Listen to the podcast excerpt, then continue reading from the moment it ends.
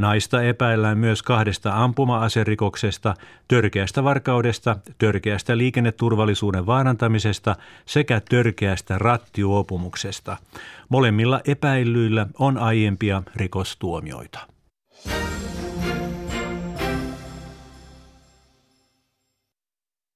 Yle Radio Suomi, ajan tasa.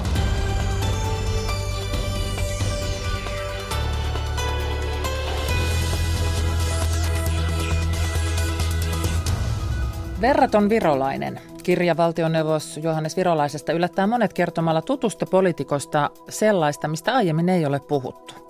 Esimerkiksi, että hän oli erittäin länsimyönteinen. Silti Neuvostoliitto ei vihannut häntä toisin kuin olisi voinut olettaa.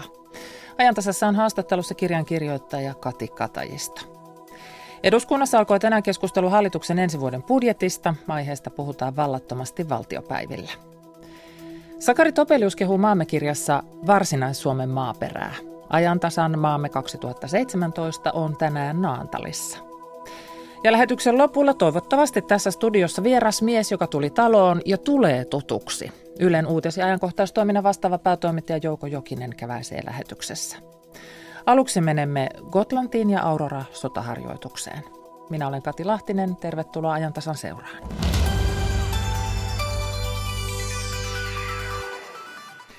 Ruotsin pääsotaharjoitus Aurora jatkuu Gotlannin saarella. Tuohon Auroraan osallistuu parikymmentä tuhatta sotilasta kahdeksasta maasta ja Suomen joukkojen vahvuus on 300. Harjoitusta on seuraamassa kirjeenvaihtaja Riikka Uosukainen. Hyvää iltapäivää Gotlantiin.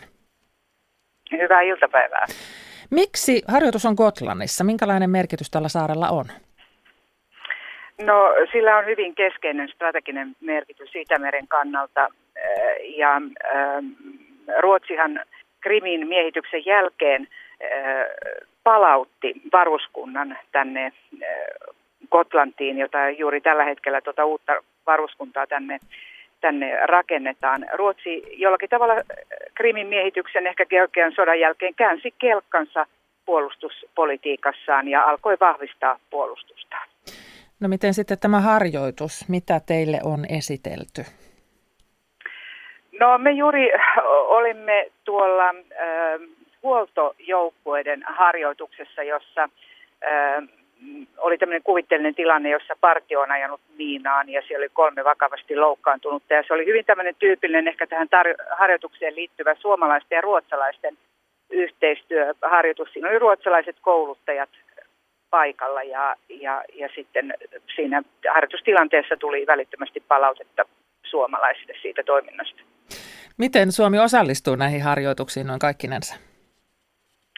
No täytyy sanoa, tämä on saanut tietysti suuren huomion tämä Aurora 17 sotaharjoitus myöskin siksi, että tämä on Ruotsissa yli 20 vuoteen suurin, suurin harjoitus Ruotsin maaperällä ja myöskin se, että täällä on joukot Yhdysvalloista, joka sekin se on ensimmäinen kerta, kun he ovat Ruotsin maaperällä.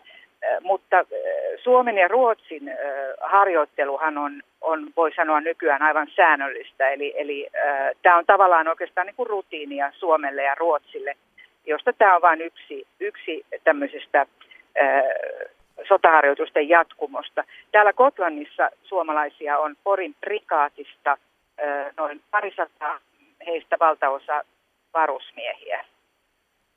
Nyt siis ollaan Ruotsin maaperällä, mutta tässä on syksyn aikana puhuttu myös siitä, että tällaisia ei ehkä samanlaisia, mutta mahdollisesti kansainvälisiä harjoituksia voitaisiin järjestää myös Suomessa ja siitä nyt on vähän sitten erimielisyyttä, että minkä tyyppistä se harjoitus voisi olla. Onko siitä puhuttu nyt täällä Gotlannissa enemmän? Öö, ei, ei täällä, tällä matkalla, jolla minä olen ollut, siitä ei ole puhuttu, mutta kuten tuossa aiemmin sanoin, molemmat puolustusministerit ovat sanoneet, että tämähän on tietyllä tavalla muodostunut jo rutiiniksi Suomen ja Ruotsin välillä. Eli nämä, nämä, tämä puolustusyhteistyö on hyvin tiivistä maiden välillä.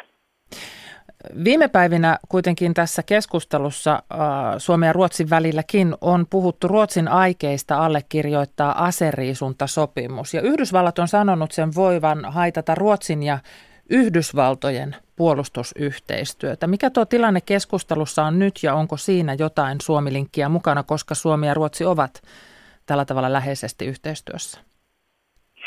No Ruotsin hallitushan äh, teki jo tässä oman ratkaisunsa. Tämä on ollut kova keskustelun aihe Ruotsissa äh, tämän sopimuksen allekirjoittaminen ja, ja Ruotsin hallitus äh, päätti tehdä siitä selvityksen. Eli toisin sanoen selvittää seuraukset toisaalta ja sitten toisaalta tahto allekirjoittaa tämä sopimus.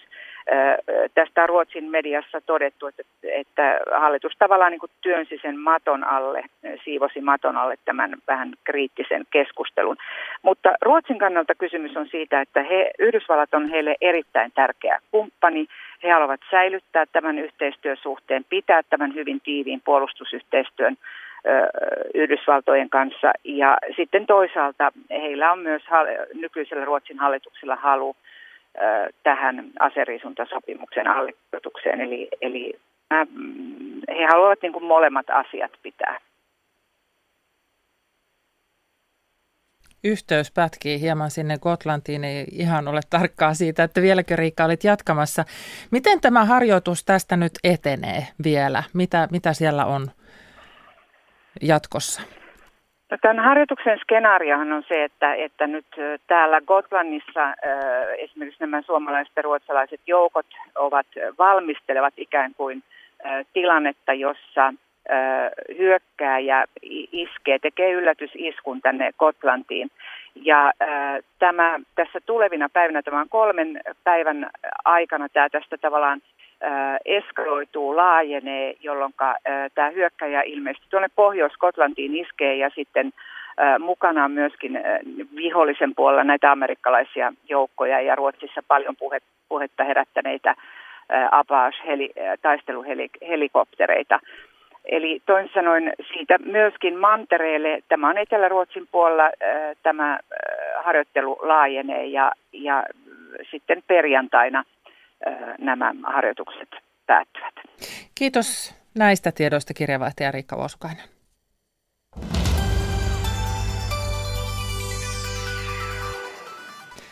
Sitten mennään menneen ajan politiikkaan.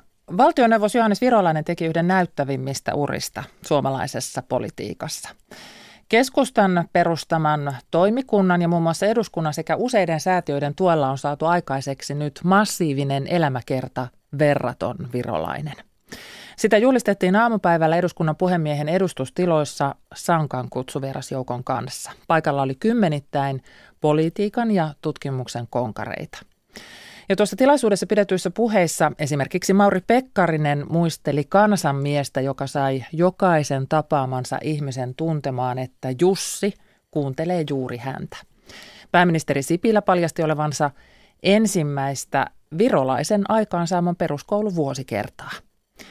Jari Mäkäräinen puolestaan tapasi kirjan tekijän, filosofian tohtori Kati Katajiston, ja nyt siis palataan hetkeksi aamupäivän tunnelmiin eduskuntaan. Tämä on aika uskomaton matka lukijalle. Täytyy sanoa, että harvoin pääsee näin lähelle elämäkerran kautta. Tämmöistä ihmistä, jonka luulee tuntevansa, mutta sitten niin paljastuu, että en mä ihan paljon tietänytkään. Mutta minkälainen tämä matka on ollut tekijälle? Erittäin haastava, mutta äärimmäisen mielenkiintoinen. Virolainen on niin monitahoinen henkilö ja niin pitkään ehti vaikuttaa Suomen politiikassa ja niin monella eri sektorilla, että virolaisen tämä poliittinen skaala oli niin hämmästyttävän laaja ja vielä lisäksi se, että hän oli mukana tässä kansainvälisessä politiikassa, niin se oli, se oli äärimmäisen mielenkiintoista, mutta myös haastavaa, että pystyy pitämään ne langat käsissä ja pitämään semmoisen kokonaiskuvan hallussa, ettei lähde seikkailemaan jonkun mielenkiintoisen yksityisen asian tai tapahtuman perässä, vaan nimenomaan pitää mielessä, että tämä on virolaisen kokonaisvaltainen elämänkerta, mikä nyt tässä on kyseessä. No miten tämmöinen syntyy? Sitä materiaaliahan on aivan valtavasti. Tässä täytyy olla aika semmoinen giganttinen työ myös. Kuva vähän sitä työtä. No mä lähdin järjestelmällisesti käymään virolaisen arkisto, eli hänellä on tämä laaja henkilöarkisto kansallisarkistossa, ja ne on koteloihin järjestetty, siellä on 257 koteloa, niin systemaattisesti kävin ne kotelot läpi, pyrin menemään jonkin verran kronologisesti, ajallisesti eteenpäin, mutta täysin sitä ei voi tehdä, koska niitä on temaattisesti järjestetty. Niin ei muuta kuin työtä, työtä, työtä ja sillä tavalla käydä ne läpi. Kauanko tällaisessa suurtyössä menee? No mulla meni siihen materiaalin läpikäymiseen käytännössä kaksi vuotta, yhdeksästä neljää. Miten kuvaat häntä nyt ihmisenä, jos vertaat siihen kuvaan, mikä sinulla oli ennen tämän työn aloittamista? No kyllä täytyy sanoa, että väkisinkin häntä kunnioittaa, että minkälaisen elämäntyön hän teki. Ja myös sit, sitä niin kuin, se on hänessä mielenkiintoista, että hän pystyi säilyttämään semmoisen oman persoonallisuutensa ja inhimillisyytensä tässä valtavassa niin kuin politiikan pyörityksessä, joka oli varsin rajuakin välillä se arvostelu, ja ylipäätään se sotien kokemusten jälkeen, niin hän säilytti sen kuitenkin sen tietynlaisen herkkyytensä ja sen, ne omat, omat tota, niin, arvonsa ja tavoitteensa niin kuin loppuun asti. Sota ja kaikki siihen liittyvä ei koskaan poistunut hänen elämästään niin kuin koko sille sukupolvelle. Se oli elämän käännekohta ja se, jotenkin se näkyy sodan jälkeen sitten käsittämättömänä työtelijäisyytenä. Sitä nykyihmisen on vähän vaikea, kun me chillataan, ymmärtää. No virolainen ei, ei tavallaan jäänyt murehtimaan sotien jälkeen menetettyjä mahdollisuuksia, tai hän ei katkeroitu niitä. Hän päinvastoin käänsi sen voimavarakseensa. Et pahin oli tavallaan tapahtunut, enää ei voi tulla, enää ei voi tulla mikä, mikä hänet kaataisi. Että hän käänsi sen positiivisena, optimistisena karjalaisena nimenomaan voimavarakseensa nämä kokemukset. Sota totta kai liittyy Neuvostoliittoon ja Neuvostoliittoon liittyy aika paljon virolaiseen elämässä. Kerro vähän näistä yöpakkasista. Niistä on ollut Suomen poliittisessa historian kirjoituksessa. Siitä on kir- kirjoitettu valtavasti, tulkittu lähes vuosittain uudelleen, mutta kyllähän se oli virolaisellekin iso juttu. Kyllä se oli virolaiselle iso juttu ja se oli hänen niin kuin, poliittisen uransa pahin paikka, voi sanoa. että siinä se oli käänteen tekevä hänen poliittisella urallaan siinä mielessä. Ja, ja myös ihan koko Suomen poliittisessa elämässä, että Neuvostoliiton painostuksen annettiin vaikuttaa Suomen hallituksen kokoonpanoon, niin totta kai se oli iso asia ja iso tekijä, ja sen jälkeen piti yrittää sitten tasapainoilla tämän tapahtuneen tosiasian kanssa. Mutta mä tulkitsen sen tässä kirjassa nimenomaan niin, että virolainen jäi tässä vähän niin kuin Kekkosen ja Neuvostoliiton ö, poliittisen pelin jalkoihin, ja että nämä yöpakkaset oli osa Neuvostoliiton ö, kylmän sodan aikaista politiikkaa, että se Suomi, Suomi ei ollut se ensisijainen kohde, vaikka Suomikin oli siinä tavoitteena niin kuin liittää entistä tiukemmin, tiukemmin Neuvostoliiton otteeseen, mutta kuitenkin Berliinin kriisi ja muut, niin Suomi oli semmoinen sopiva pelinappula Neuvostoliitolle tässä vaiheessa. No sitten tietysti Kekkonen, se oli ehkä, mm. melkein tekisi mieli sanoa, että se oli virolaisen elämän tärkein ihmissuhde tavallaan voi sanoa siinä mielessä, että se oli läsnä poliittisessa elämässä jatkuvasti, että eihän Kekkonenhan on oli tavallaan kaikille jotka oli poliittisessa elämässä sotien jälkeen pitkällisesti, niin kukaan ei päässyt tavallaan Kekkosesta eroon. Mutta virolaiselle hän oli, että hän oli myös hyvä yhteistyökumppani, he saivat yhdessä ajettua monia tärkeitä asioita eteenpäin, mutta heillä oli myös sitten kitkakohtansa, koska virolainen ei ollut tällainen henkilö, että hän olisi sitonut itseään henkilöihin, vaan hänelle asiat ratkaisi ja asioiden mukaan niitä päätöksiä tehtiin. No Kati Katajasta tässä verraton virallinen kirjassa tulee itse asiassa mieleen se, että, että tuota, hän liikkuu yllättävän nuorena yllättävän paljon lännessä ja muuallakin, siis paljon ulkomailla. Vähän tulee mieleen vähän niin kuin Stub. Mm. Hän osasi kieliä ja osasi selkeästi verkostoitua ja vaikuttaa ihmisiin positiivisesti myös maailmalla. Kyllä, virolainen piti sitä äärimmäisen tärkeänä että maailmalla tiedettiin, mikä maa Suomi on ja minkälaisia suomalaiset on. Että yhteydet piti pitää sekä länteen että itään. Ei hän karttanut näitä itäsuhteitakaan, mutta hän halusi tietysti pitää aina ne rajat, että Suomen puolueettomuudessa pidettiinkin. Mutta nämä länsisuhteet, varsinkin tuota, Ruotsiin aluksi ja ylipäätänsä Pohjoismaihin, että siellä oli nämä veljespuolueet, joilta saatiin apua esimerkiksi maalaisliiton nuorisojärjestön käynnistämiseen, jossa virolainen oli johtavassa roolissa. Niin tämä sitoutuminen ja yhteyksien pitäminen pohjoismaisiin demokratioihin ja myöhemmin sitten tämä samana Suomen perässä tuleva hyvinvointivaltion rakennus. Mutta ylipäätänsä läntiseen Eurooppaan ja Yhdysvaltoihin, niin piti seurata, mitä maailmalla tapahtuu, että Suomi pysyy kehityksen mukana. Jos miettii hänen tämmöistä poliittista testamenttia, niin semmoista hän suoranaisesti ei ikään kuin kirjoittanut, että tehkää näin, mutta kyllä se täytyy olla parlamentarismi. Kyllä se oli er-, erittäin tärkeä osa virolaisen poliittista uraa, kansanvallan korostus, usko, demokratia, parlamentarismiin, sananvapauteen, mikä on ajankohtainen sanoma yhä tänäänkin, niin se oli keskeinen osa virolaisen poliittista roolia. Ja siinä just se näkyy myös se, että sillä vedettiin sitä rajanvetoa itäänpäin sitten, kun näitä asioita korostettiin. Ihmisenä hänestä harva sanoo pahaa sanaa, ja se on tullut tänään julkaisutilaisuudessakin esille. Häntä jotenkin nämä kovat kokemukset ei katkeroittaneet, niin kuin meillä useimmille käy. Mm. Hänellä oli kyllä uskomaton se, voi sanoa vastustuskyky tämmöistä äh, kritiikkiä ja arvostelua kohtaan, että et niin rajusti kuin häntäkin 70-luvulla kohdeltiin tai sitten 80-luvun alussa tämä raju rötösherra jahti, että kyllä hänessäkin tietysti tuntui, mutta siinä oli nimenomaan ne äh, taustalla se sodan kokemukset ja kun pahimmasta on jo selvitty, niin ei sen jälkeen mikään kaada, että se karjalainen optimisti siellä takana vaikutti aina sitten hänen elämässään. Väkisinkin tulee mieleen se, että, että hän olisi pärjännyt, jos olisi nuori poliitikko tai poliittisessa elämässä nyt, todella hyvin tässä sosiaalisessa mediassa, mitä hänen aikaa ei ollut. Ja hänellä olisi varmaan paljon päivittäin sanottavaa. Kyllä varmasti twiitit lentäisi ja tulisi tota, niin Instagramin päivityksen ja muuta, että hän oli näin sosiaalinen, avoin ja rento ja halusi ajaa asioita nimenomaan sillä tavalla eteenpäin, että puhuttiin niistä avoimesti ja joka mahdollisessa tilaisuudessa vietiin niitä asioita positiivisella tavalla eteenpäin. Että kyllä hänen persoonansa olisi sopinut tämän päivän poliittiseen mediailmastoon. Näin sanoi Elämä kerran verraton virolainen kirjoittaja Kati Katajisto ja toimittajana oli Jari Mäkäräinen.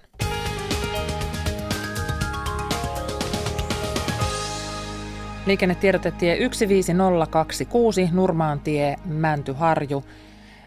Paikasta Nurmaa 200 metriä Nurmaan tienhaaran suuntaan. Siellä on kiertotiet poistuneet ja tie avattu liikenteelle. Siis tie 15026 Nurmaantie, siellä tilanne ohi. Kiertotiet poistuneet ja tie avattu liikenteelle.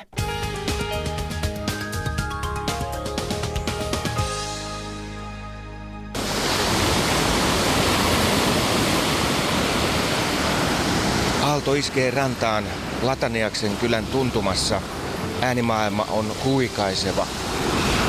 Linnut eivät tässä kohtaa kuulu, mutta hieman kauempana on niiden maailma. Luonnonäänien iltaa vietetään keskiviikkona kello 18. Tervetuloa mukaan. Yle. Radio Suomi. Omena Varsinais-Suomesta. Sen Topelius nimesi maamme kirjassa, kun hän listasi, että mikä on parhainta Suomessa. Varsinais-Suomen merenrantavyöhyke tarjosi silloin jo hyvät olot niin hedelmäpuille kuin viljelylle, mutta miten mahtaa olla asian laita nyt? Ajantasan maamme 2017 päivittää tätä ihan kohta. Ja jos katsot kuvaa eduskunnasta, niin siellä on tänään näkynyt edustajien pöydällä keltainen paksu tiiliskivi. Se on valtion talousarvioesitys 2018. Eduskunta aloitti aamupäivällä keskustelun tuon tiiliskiven sisällöstä – budjetista ja talouden huippuyksiköstä keskustelua luvassa vallattomasti valtiopäivillä, mutta sitä ennen siis mennään sinne Topeliuksen maisemiin ja matkaan. Maamme kirja 2017 matka jatkuu nyt Naantalin kirkolta. Maamme kirjassa Sakari Topelius kehuu Varsinais-Suomen maaperää ja erityisesti vanhan Naantalin luostarin alueen viljelmiä – Alueella viljeltiin aikaisemmin monikäyttöistä humalaa, nykyään varhaisperunaa. 1500-luvulla nunnat neuloivat ja Naantali tunnetaan edelleen tekstiileistään. Toimittaja Jakke Holvaksen haastateltavana käsitöiden valmistaja ja myyjä Seppo Pätäri sekä museopuutarhuri Aaja Peura. Me tuohon törmännyt koskaan aikaisemmin. Mitä tämä tarkoittaa? Naantalin luostarin varsinainen aktiivinen aika taisi olla 1400-1500-luvulla, mutta Topelius muistaa vielä 1800-luvulla, että Naantalin luostarin maatilat olivat koko maan parhaiten viljeltyjä. Istutettiin hedelmäpuita, viljeltiin pellavaa, hamppua ja humalaa. A ja Peura, museopuutarhuri, miltä Topeliuksen sanat kuulostaa? Ja tota, täällä Varsinais-Suomen, just tämä merenrantavyöhykkeinen, täällähän on tunnettavasti kaikkein leudoin sää. Eli nämä oikeasti on kaikkein parhaimpia Suomen viljelysmaita. Et ehkä, ehkä Topelius on sitä kannat tarkoittanut. Naantalin luostarin aikana, niin silloin täällä on, tää on parhaimmillaan, rikkaimmillaan omistanut 160 tilaa tästä ympäristöstä. Tai ympäri Suomea, Oulua myöden. Ja koska heidän täytyy se elantonsa sieltä saada, niitä hoidettiin todella hyvin. Eli se varmasti selittää osan tästä, niin. kun Topelius kehuu sitä järjestelmällistä maanviljelyä. Joo. Mutta siis Naantalin lähellä taitaa yhä olla viljelmiä, mutta onko hedelmäpuita, pellavaa, hamppua, humalaa? Taisi humala olla, että, niin. että Naantalin kaupungin nimikkokasvi on vielä humala. No humala on yksi Suomen vanhimmista viljelykasveista. Et ihan 1300-luvulta lähtien niin on sanottu, että humalaa täytyy viljellä ja oli jopa lailla säädettiin, koska sillä maksettiin veroja. Että jokaisen talonpojan piti humalaa viljellä. Tämä laki purettiin vasta 1915, eli täällä on, meillä on ollut monta lainrikkojaa tässä 1800-luvulla. Ensinnä tietysti sen, että pähkylöistä, että niistä tehtiin niin sanotusti pantiin olutta, mutta myöskin sen takia, että se on ollut erittäin tärkeä kuitukasvi. Eli siitä on tehty saariston verkkoja. Et muun muassa maininta siitä, että täällä nimenomaan tuolla jäällä, josta me äsken just katsottiin, että kuka sinne uskaltaa kävellä, mutta justin luostarin edustalla jäällä niin on, ollut, niin on vaihdettu saaristolaisten kanssa, ne on myyty näitä humalaa, että saa, niin saaristolaiset saa verkonverkkeja. Mihin muuten muuhun humalaa käytettiin? No se on kuitukasvi, eli sitten tehtiin naruja nyörejä. Se on hyvin semmoista karkeeta, miten sitä sanotaan, talonpoikaista. Että ei mitään semmoista luostarin nunnien hienoa palttinaa, mitä siitä saa, vaan oikeasti ihan semmoista rohdinta, hyvin semmoista karkeata kangasta ja säkkiä vastaavaa. Kato valtavat ovet ihan ensin mm-hmm. kirkkoon. Mennään, kato silleen mennään. valtakuntaa. Miten se muuten on, Aajapeura? Onko sillä merkitystä, että kun tässä on ollut luostari ympärillä, että onko tämä sen vuoksi jotenkin erilainen kirkko kuin muut kirkot? No se vaikuttaa siihen, että hän on ulkomuodoltaan on pirkittalaissääntöä toteuttava mm. kirkko. Eli sen takia tämä on just tämmöinen tasakattoinen. Tässä on nämä ka, niin kuin hyvin kauniit ristiholvit tuolla yläpuolella. Ää, se on suoraan Pirkitan säännöistä. Joo. Että tämä täytyy olla tämmöinen, koska tämä täytyy olla akustisesti hyvä ihan no oikeasti sen piti olla kaikupohja, kunnon kaikupohja. Et Birgitta oli keskeä mystikko ja hän uskoi siihen, että rukouksen voimaan ja siihen, että kun ne nunnat rukoilee jatkuvasti täällä, niin se tuo hirveästi hyvää koko ympäröivälle maaseudulle ja maalle. On pehmein kaunistua sitten päässä onkin ihan eri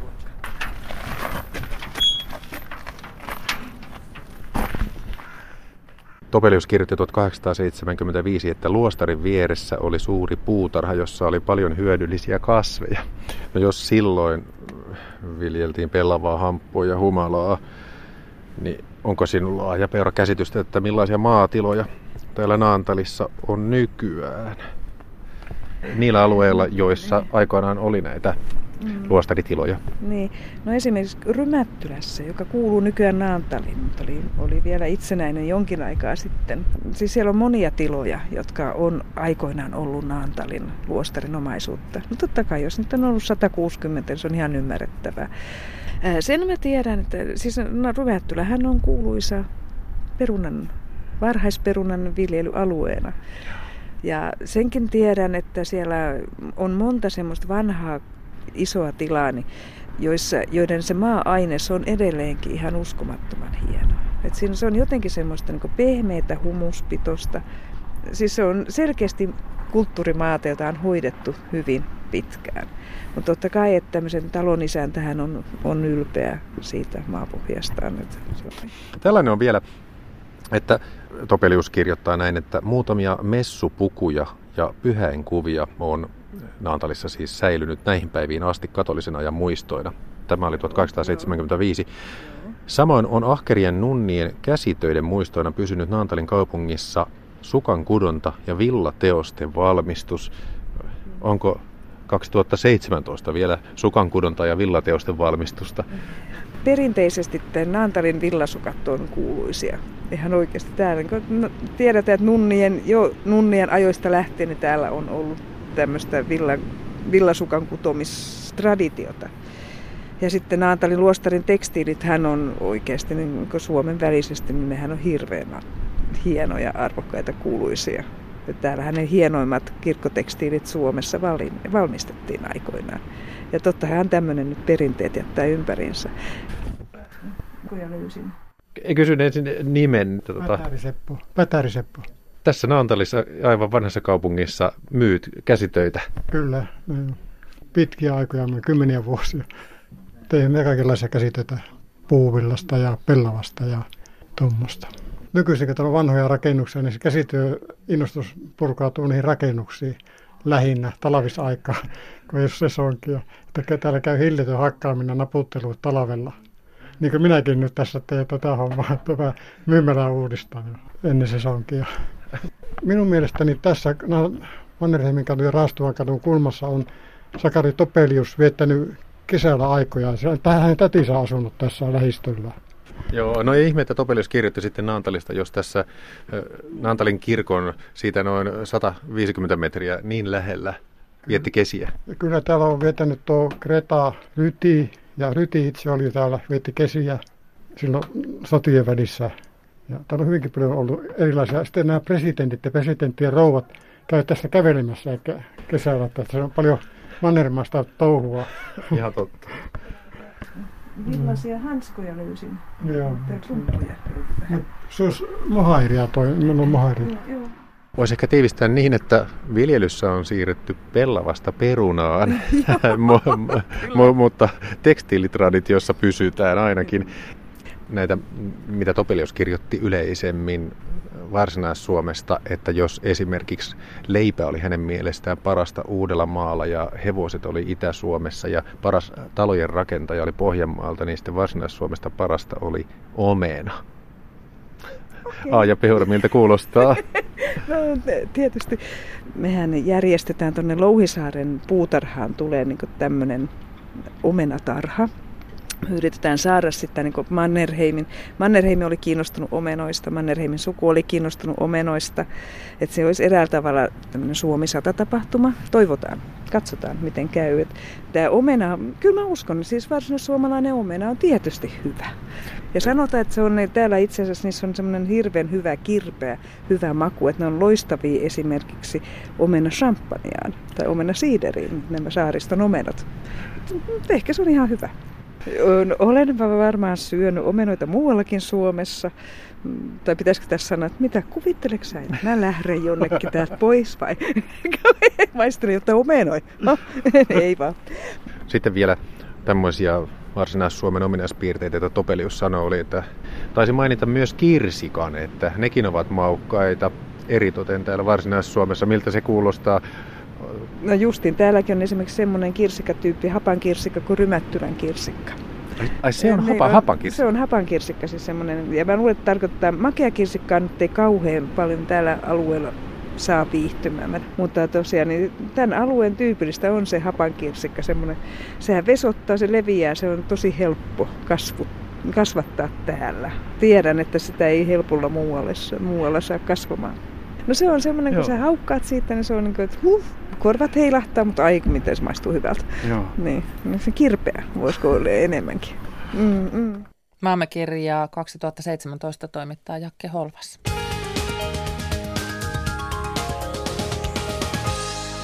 Ensitiedote liikenneonnettomuudesta tielle 6, Sotkamoon, Joensuu Kajaani ja tarkemmin väli Vuokatti Korholanmäki. Siis tie 6, Joensuu Kajaani ja Sotkamossa väli Vuokatti Korholanmäki, sinne ensitiedote liikenneonnettomuudesta.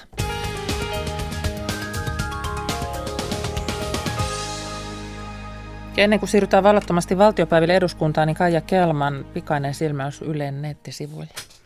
Aloitetaan Meksikon maanjäristyksestä. Siinä on kuollut ainakin 217 ihmistä ja suurin osa kuolleista on pääkaupungissa. Useita rakennuksia särkyi pahoin. Niiden joukossa on Mehikossa sijaitseva Enrique Rebsamenin peruskoulu, jonka raunioista on löytynyt tähän mennessä 21 koululaisen ja neljän opettajan ruumiit. Sitten Karibian merellä riehuvasta hirmumyrsky Mariasta, se on saavuttanut nyt Puerto Ricon saaren ja siellähän on parhaillaan aamun, aamun aika. Viranomaiset varoittavat mahdollisesti tuhoisista seurauksista. Ihmisten on varauduttava hengenvaaralliseen tuuleen, sateeseen ja tulviin ilmoittaa Floridassa sijaitseva Yhdysvaltojen hurrikaanikeskus ja hirmumyrsky on nyt nelosluokkaa. Ja Suomessa sallitaan hyönteiset ruuaksi. Suomi muuttaa Euroopan unionin uuselintarvikeasetuksen tulkintaa siten, että hyönteisten kasvattaminen ja myyminen elintarvikkeena sallitaan myös Suomessa. Samalla hyönteisala saadaan elintarvikevalvonnan piiriin, kertoo maa- ja metsätalousministeriö. Oletuksena on, että hyönteisalalla jo nyt toimineet yrittäjät ovat toimineet viisaasti ja toiminta voi jatkua tästä edes avoimesti, sanoo elintarviketurvallisuusjohtaja Sebastian Hielm maa- ja metsätalousministeriöstä.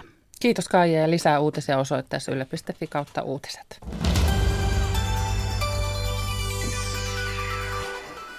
Eduskunta on aloittanut aamupäivällä keskustelun hallituksen ensi vuoden budjetista ja etukäteen arvioitiin, että odotettavissa on tiukkaa väittelyä. Vallattomasti valtiopäivillä osuudessa kurkistetaan nyt valtion ja monen muunkin kukkaroon. Mira Stenström jatkaa. Tervetuloa lähetykseen kansanedustajat Hanna Sarkkinen Vasemmistoliitosta, Kai Turunen Sinisestä eduskuntaryhmästä ja Mats Lylund Rakopesta. Kiitos tuolla aivan selkämme takana istuntosalissa vielä puheet ja keskustelu jatkuu. Valtiovarainministeri Petteri Orpo totesi tuossa ensimmäisessä puheenvuorossaan kello 10 kulmilla, silloin se tuo keskustelu siis alkoi, hän totesi, totesi jotenkin niin, että budjettiurakkaa ollaan aloittamassa huomattavasti toiveikkaimmissa tunnelmissa kuin aikaisimmilla kerroilla. No sitten tuolla salissa on keskusteltu pienituloisten asemasta, tuloeroista, eriarvoisuudesta, lomarahaleikkauksista, myös, myös tästä talouskasvusta. Välillä hyvinkin kiivaita puheenvuoroja, eikä välihuutelultakaan ole vältytty. Minkälaisissa tunnelmissa teillä alkaa tämä budjettikeskustelu, Hanna Sarkkinen? No kyllä päällimmäisenä mielessä on huoli tuloerojen kasvusta sekä Suomen koulutusjärjestelmän toimintakyvystä ja sitä kautta suomalaisnuorten tasa-arvosta ja osaamisesta. Että tuolta erityisesti ammatillisen koulutuksen kentältä kuuluu erittäin kovia huolia näiden ammatillisen koulutuksen leikkauksen negatiivisista vaikutuksista. Entä Mars Nydelundilla? No tietenkin on erittäin positiivista, että on tapahtunut talouden käänne positiivempaan suuntaan. Suomen velka ei lisääntyy yhtä nopeasti, työllisyys on parantunut, mutta meitäkin huolestuttaa nimenomaan tämä eri osa, eri heikommassa asemissa olevat ihmiset. Se oli meidän päällimmäinen aihe, kun meillä oli eduskuntaryhmän kesäkokous ja sen haluamme nostaa myös esille. Entä sitten Kai Turunen, kuinka paljon eriarvoisuus huolettaa sinisessä eduskuntaryhmässä? No luonnollisesti eriarvoisuus ja sen kasvaminen huolestuttaa, mutta yleensä se, sitä vaan tapahtuu nousukauden aikana. Tässä on niin se, että mihin Orpo viittasi tuossa alkupuheenvuorossaan, on juurikin se, että talous kasvaa tällä hetkellä paljon enemmän kuin mitä on osattu edes ennustaa. Eli tälle vuodelle 2,9 on talouskasvu. Ja nyt veikataan ensi vuodelle 2,1. Mutta mun henkilökohtainen oma veikkaus, että me ollaan samanlaisessa kasvussa myös ensi vuonna, eli 3 prosentin kasvussa ensi vuonna.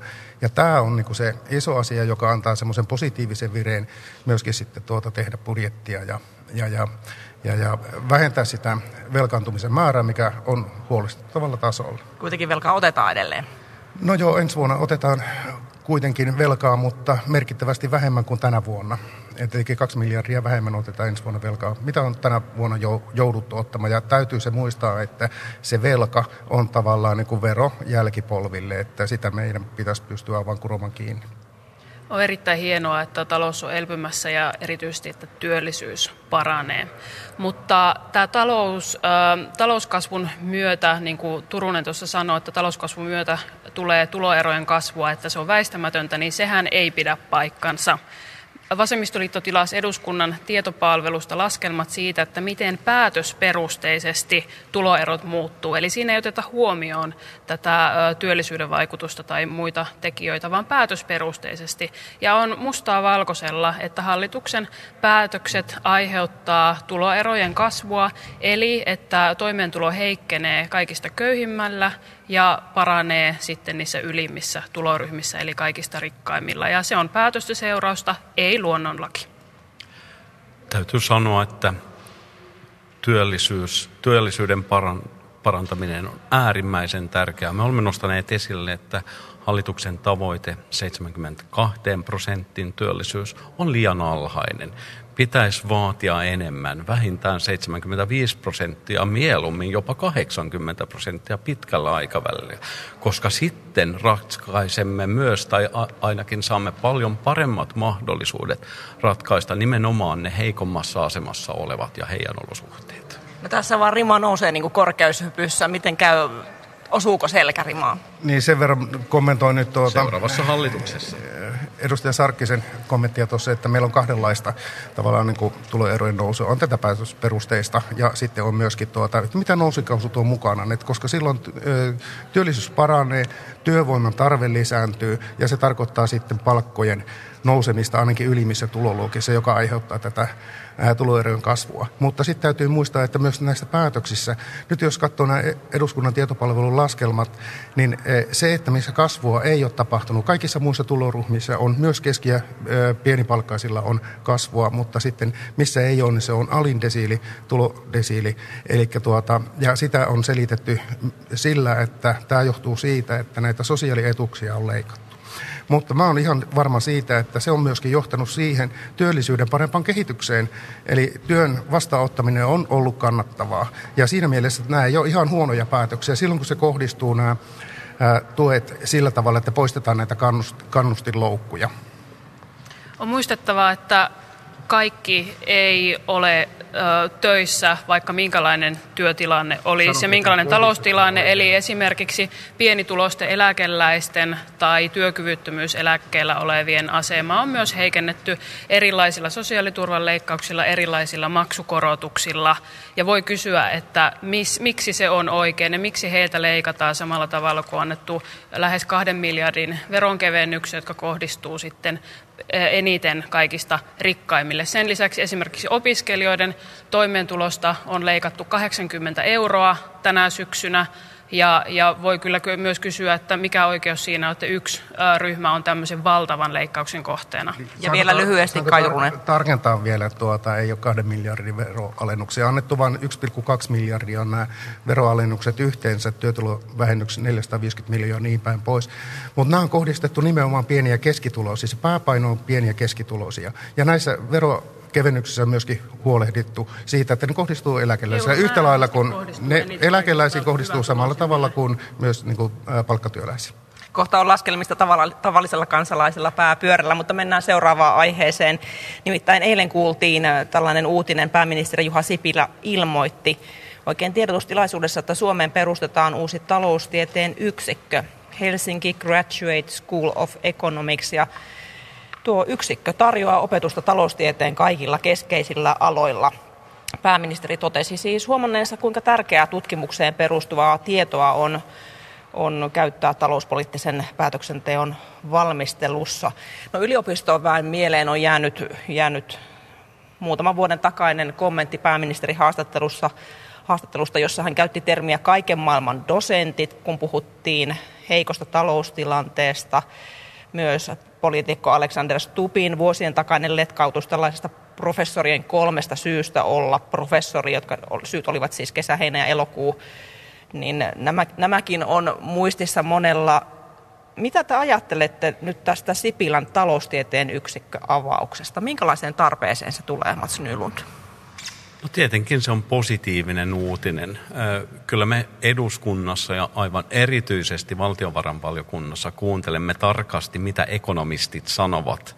Se mä voin, voin luvata, että sekä oppositiopuolueet että hallituspuolueet kuuntelevat niitä. Ja tämä on positiivinen asia. Se, joka on jäänyt vielä auki, että millä tavalla tämä rahoitetaan. Tämä on kymmeneen miljoonien projekti ja me tiedämme nyt ainoastaan, että Suomen Pankki rahoittaa yhden professuurin ja Vatvissin toinen, mutta mistä tulee rahaa? Se on erittäin positiivinen uutinen, mutta vastaukset tähän kysymykseen ovat vielä jäänyt auki. Mutta miksi tarvitaan uusi yksikkö? Eikö tällä ole tutkijoita ja ekonomista ja vaikka kuinka paljon Suomessa tällä hetkellä?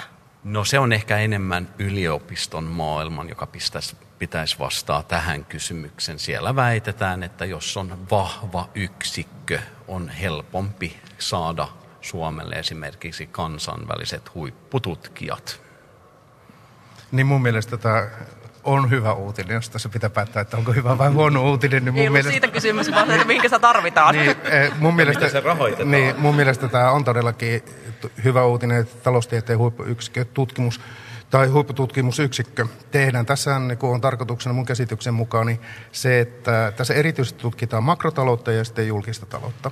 Ja tämä talo on eduskunta juuri semmoinen paikka, jossa me voitaisiin käyttää tätä. Ja mä olen Matsin kanssa tässä ihan samaa mieltä siitä, että niin, eh, kun tämmöinen osaaminen ja sen tutkimus keskitetään yhteen paikkaan, se eh, ja taloustiede kun on vielä sellaista, että se ei ole kansallista, vaan kansainvälistä, niin silloin tämmöisen yksikön toiminta pystytään parhaiten rakentamaan kansainväliselle tasolle. Nämä mainitsitte, että tässä olisi VAT mukana ja sitten Suomen Pankki. Sen lisäksi on tuossa ainakin kaksi yliopistoa, Helsingin yliopisto ja sitten Aalto-yliopisto.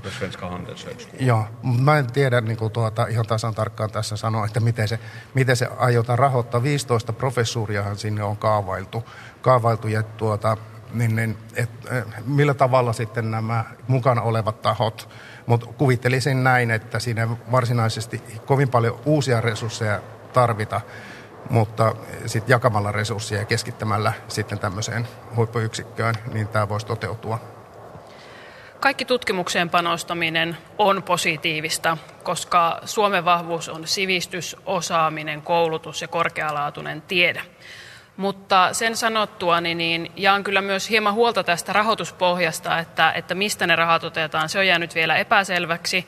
Itsellä on vähän huoli siitä, että eihän se ole pois sitten muiden yliopistojen taloustieteellisestä tutkimuksen rahoituksesta, esimerkiksi meiltä Oulun yliopistosta, missä on paljon kauppatieteilijöiltä, ettei sitten sieltä siirretä resursseja tänne Helsinkiin, tai, tai ettei muita yliopistoja kuristeta, tai muita tieteenaloja myös kuristeta. Ja, mutta että on erittäin positiivista, että eduskunnassa nyt on paljon keskusteltu tästä, että tarvitaan päätöksenteon pohjalle tietoa, ja myös taloustieteellistä tutkimusta ja tietoa, kun tehdään talouspoliittista päätöksentekoa. Se on positiivista, että se arvo on nyt tunnustettu ja siitä keskustellaan. Mutta on myös sanottava, että me tarvitaan myös muunlaista tieteellistä tietoa meidän päätöksenteon tueksi, koska... Mitä se voisi olla? No esimerkiksi yhteiskuntatieteellinen tieto siitä vaikka, että millä tavalla erilaiset päätökset vaikuttaa ihmisten hyvinvointiin, tai vaikkapa terveystietoa, vaikkapa, että miten alkoholilain uudistus vaikuttaa ihmisten Kyllä, terveydentilaan ja näin edelleen. Eli, eli me tarvitaan paljon muutakin tietoa päätöksenteon pohjalle kuin vain taloustietoa, koska onhan tässä yhteiskunnassa muitakin näkökulmia kuin talous. Haluan vaan sanoa sen, että jos oikeasti on näin, että perustetaan 15 nimenomaan uutta professuuria, tarvitaan vähintään kaksi miljoonaa euroa vuodessa lisää rahaa, ja se on pakko ottaa jostakin. Haluan myös alleviivata sen, mitä Suomen Pankin pääjohtaja Erkki Liikanen sanoi eilen, että tällä tavalla voimme saada erittäin korkeatasoiset tutkimukset suomen kielellä ja ruotsin kielellä, ja se on meille eduskunnassa äärimmäisen tärkeää. Niin onko nyt, että tällä hetkellä ei ole saatava, saatavissa riittävästi esimerkiksi ruotsin kielellä tätä taloustietoa? Tulkitseko oikein? No näin, näin voisi sanoa, jos mä esimerkiksi mainitsen yliopiston ulkopuolella olevat tutkijat, pankit, ainoa, joka tuottaa talous, semmoiset neljä kertaa vuodessa tulevat taloustutkimukset ruotsin kielellä ovat aktia. Näinhän se vaan on. Mutta nyt voimme saada jopa niin kuin huippuluokan kansainvälistä tutkimusta molemmilla kansallisilla kielillä. Niin onko, onko tässä sitten tuota, kun tätä kuuntelee, niin kovin olette positiivisia ja te, tervetulleeksi toivotatte, mutta että mitä toivoisitte, että se tutkii? Tässä Hanna Sarkkinen esimerkiksi sanoi, että voisihan sitä tutkia sitten myös yhteiskuntatieteellisiä asioita tämän taloustieteen lisäksi, mutta Kai Turunen, mahtuisiko meille useampi tällainen huippuyksikkö, jos no, jostain nyt rahaa siunaantuisi?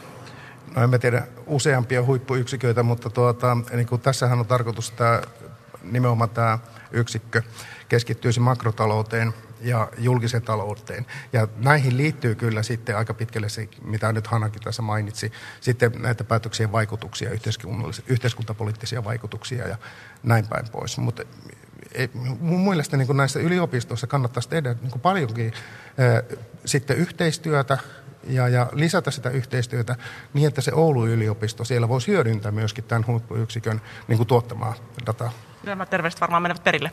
On ensinnäkin muistettava, että huippuyksiköitä ei noin vain perusteta, vaan huippuyksikkö syntyy siitä tutkimuksen ja opetuksen laadusta, ja millään julkilausumilla mikään tutkimusyksikkö ei tule huippuyksiköksi. Mm. Tämä on niin kuin erittäin tärkeä asia muistaa. Mutta kyllä mä nyt niin kuin toivoisin, että tähän aloitteeseen saataisiin nyt selkeyttä tähän rahoituspohjaan.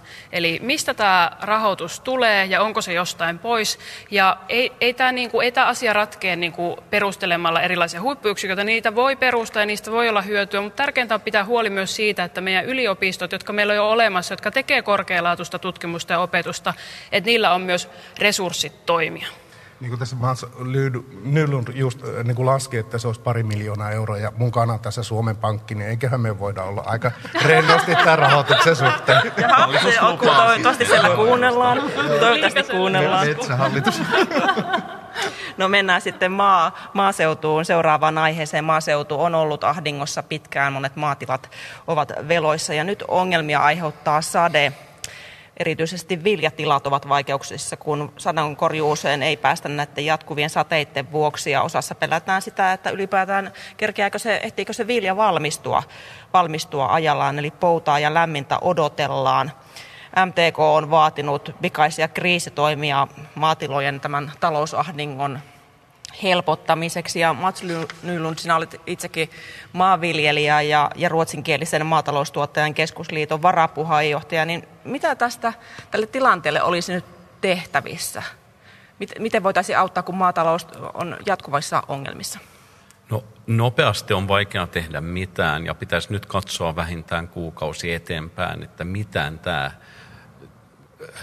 tuleeko pouta säätä vai ei. Sen tiedämme jo, että, että maatalous on vaikeassa taloudessa ahingossa ja että kustannukset, kuivauskosta kustannukset ovat nousseet kymmeniä miljoonia euroa.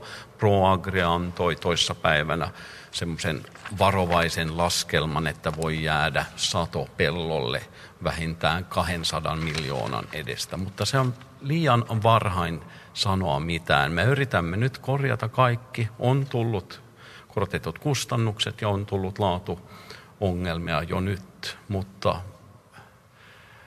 pari erittäin aurinkoista viikkoa voi vielä pelastaa paljon. Eli Sen... peli ei ole menetetty niinkään? Joo. mä, mä, mä, jos mä sanoin näin, että se kaikkein tärkeintä nyt on, että hallitus ja maa- ja metsätalousministeri saa eteenpäin hänen esitystä saada ruokamarkkinat, elintarvikemarkkinat toimimaan. Sillä tavalla voimme nousta tästä kriisistä. No minkälaisen potkun täältä esimerkiksi eduskunnasta voisi antaa ruokamarkkinoille, että ne toimisivat oikeudenmukaisemmin kuin tähänkin? Siis maa- ja metsätalousministeri ihan budjettiesitystiedotteessa on ottanut kantaa, että, että hinta ei jakaudu oikeudenmukaisesti tämän ketjun toimijoiden kesken. Hanna Sarkkinen.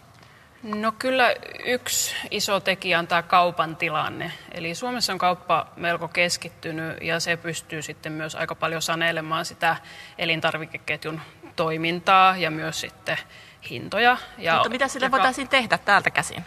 No ainakin se, että me kaikilla mahdollisilla keinoilla edistetään kaupan kilpailua. Se liittyy tietysti erilaiseen lainsäädäntöön, mutta aika paljon se on myös kunnallisessa päätöksenteossa otettava huomioon. Esimerkiksi kaavoituksessa että tasaveroisesti päästettäisiin sinne kunnan, kunnan tonttimarkkinoille erilaisia kauppaketjuja Ja, mutta et eihän tämä mikään niin kuin yksinkertainen asia ole. Mutta yksi tärkeä asia olisi ö, kehittää suomalaisen ruoan arvoketjua sillä tavalla, että jalostettaisiin korkeamman arvon maataloustuotteita. Esimerkiksi näitä nyhtökauroja ja muita on jo tullut ja sitä pitää jatkaa, koska silloin kun saadaan enemmän rahaa siitä tuotteesta, niin silloin toivottavasti viljelijäkin saa sitten oikeudenmukaisen osan. Mitkä ovat Kai Turusen reseptit? No ehkä tässä on niin muistettava se, että taustalla on kuitenkin se maatalouden osalta, joka on niin viime vuosina romahdettu tulotaso on tuo Venäjän viennin katkeaminen näihin pakotteisiin ja varsinkin maitotuotteisiin tämä on nähnyt. Ja nyt tulee sitten tuota, nämä niin sanotut luontokatastrofi maataloudelle, jossa niin tuota, meille näyttää siltä, että ainakin osa sadosta jää pelloille ja sitten niin kuin tässä jo viitattiin näihin kuivauskustannuksiin viljan osalta, ne on tuplaantunut ja mikä toinen merkittävä tekijä on, laatu on heikentynyt ja se vaikuttaa hintatasoon. Ja, no mikä se on se potku? Minä no, haluan sen potkun, no, että mitä tämä tehdään. täytyy katsoa, niin kuin, niin kuin Matt sanoi tässä, että tuota, nyt ei voi niin kuin tähän akuutisti, että tämä täytyy katsoa loppuun asti tämän. Mutta pitemmällä tähtäimellä niin kuin, tässä on niin kuin ratkaisu se, tämä, mikä Hanna toi esille, tämä kaupan määräävä markkina-asema, niin e, siihen liittyen, niin tämä tulojako niin kuin siitä tuotteesta, mikä maatiloilla tehdään, niin se, ja sitten kuluttaja loppuhinnan maksaa, niin mitä siinä ketjussa välillä tapahtuu, niin siihen pitäisi pyrkiä niin kuin vaikuttamaan sillä tavalla, että se viljelijä saa isomman osan siitä, kun nyt se näyttää menevän, että se menee jalostajille ja kaupalle. Ja pääasiassa nimenomaan kaupalle menee yli puolet näistä tuotteiden hinnoista. Niin tämä on niin se, että pitkässä juoksussa, joka meidän täytyy pystyä ratkaisemaan. Siinä teillä onkin varmasti tekemistä. Valitettavasti meiltä aika loppuu. Kiitoksia keskustelusta kansanedustajat Hanna Sarkkinen Vasemmistoliitosta, Kai Turunen Sinisestä eduskuntaryhmästä ja Mats Nylund RKPstä ja oikein hyvää päivänjatkoa teille kaikille. Kiitoksia. Kiitoksia. Eduskunnassa, Kati, Kati jatkaa sieltä studiosta. eduskunnassa toimittajana Mira Stenström.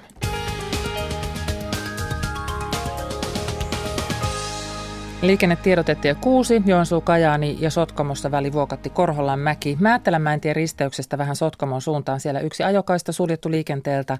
Onnettomuuspaikan pelastus- ja raivaustyöt käynnissä. Siis tie 6, Joensuu, Kajaani, Sotkamo, välillä Vuokatti Korholanmäki, Määttälänmäentien risteyksestä Sotkamon suuntaan. Onnettomuuspaikan pelastus- ja raivaustyöt käynnissä.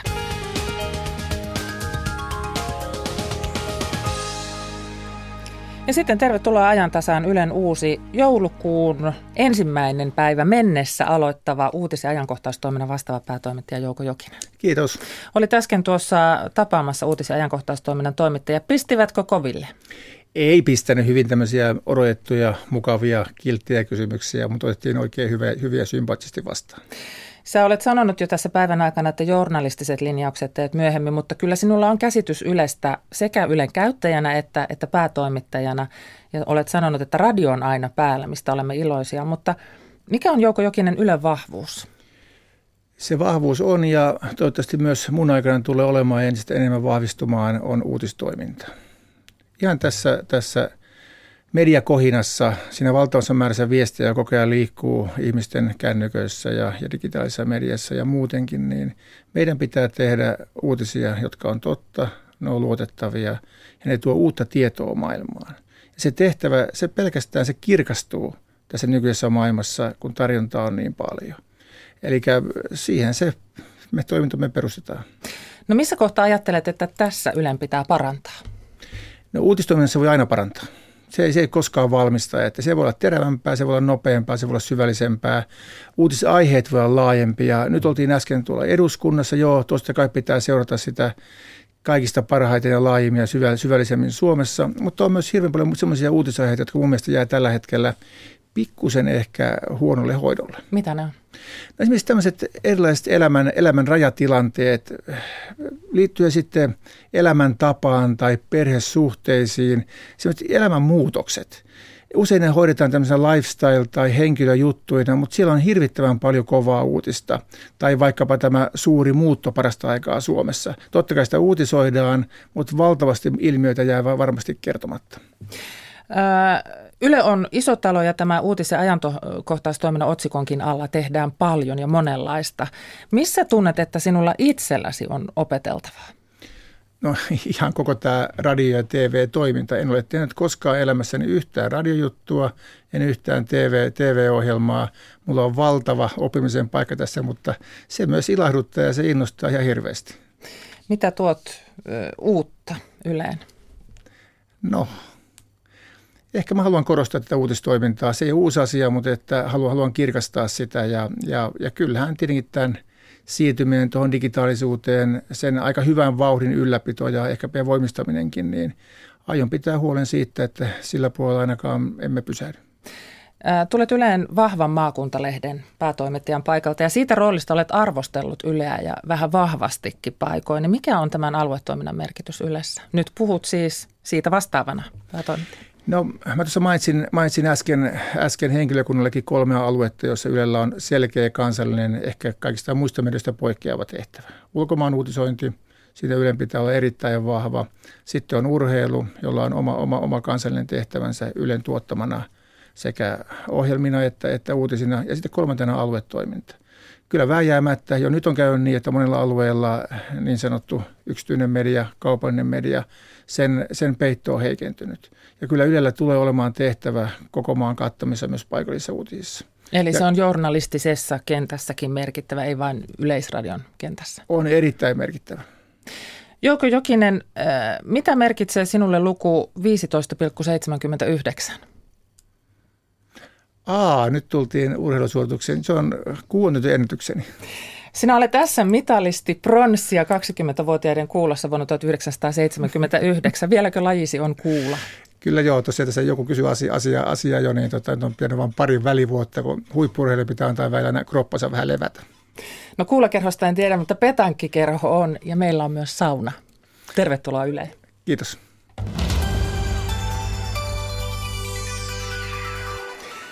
Huomenna aamupäivällä ajantasassa sitten kuullaan, millaisia ovat EKn ehdotukset suomalaisen omistajuuden eristämiseen. Huomenna kysytään siis muun muassa sitä, että mihin yhteiskunta tarvitsee yritysten omistajia ja kuinka omistaminen hyödyttää kansalaisia vai jakaako se kansalaisia kahteen kastiin. Aamupäivällä puhutaan myös psoriaaksi, psoriaasiksesta, iho- ja nivelsairaudesta, jota sairastaa yli 100 000 suomalaista. Moni luulee tuntevansa tuon taudin, mutta koko taudin kuvaa ei vieläkään tiedetä. Huomenna lähetyksen juontaa Akilainen.